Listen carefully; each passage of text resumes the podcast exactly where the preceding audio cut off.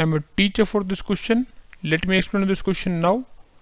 Which term of the AP 5, 9, 13, 17 is 81?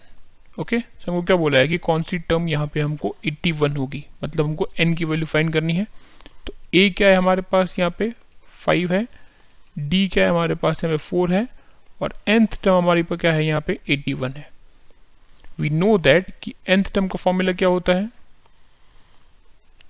T N equals to A plus N minus one D होता है। तो values put करें अगर यहाँ से तो हमारा आंसर क्या आएगा देखो इसमें।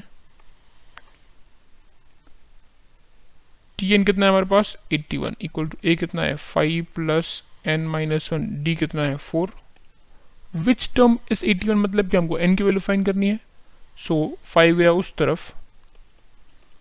N minus one into four कितना आ जाएगा? Eighty one minus five and that is equal to seventy six so n minus one equal to seventy six upon four तो कितना आ जाएगा यहाँ से?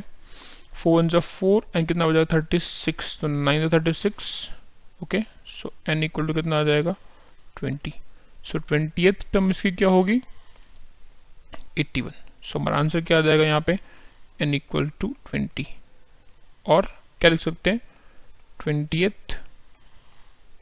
term of given A P is eighty one I hope you understood this question thank you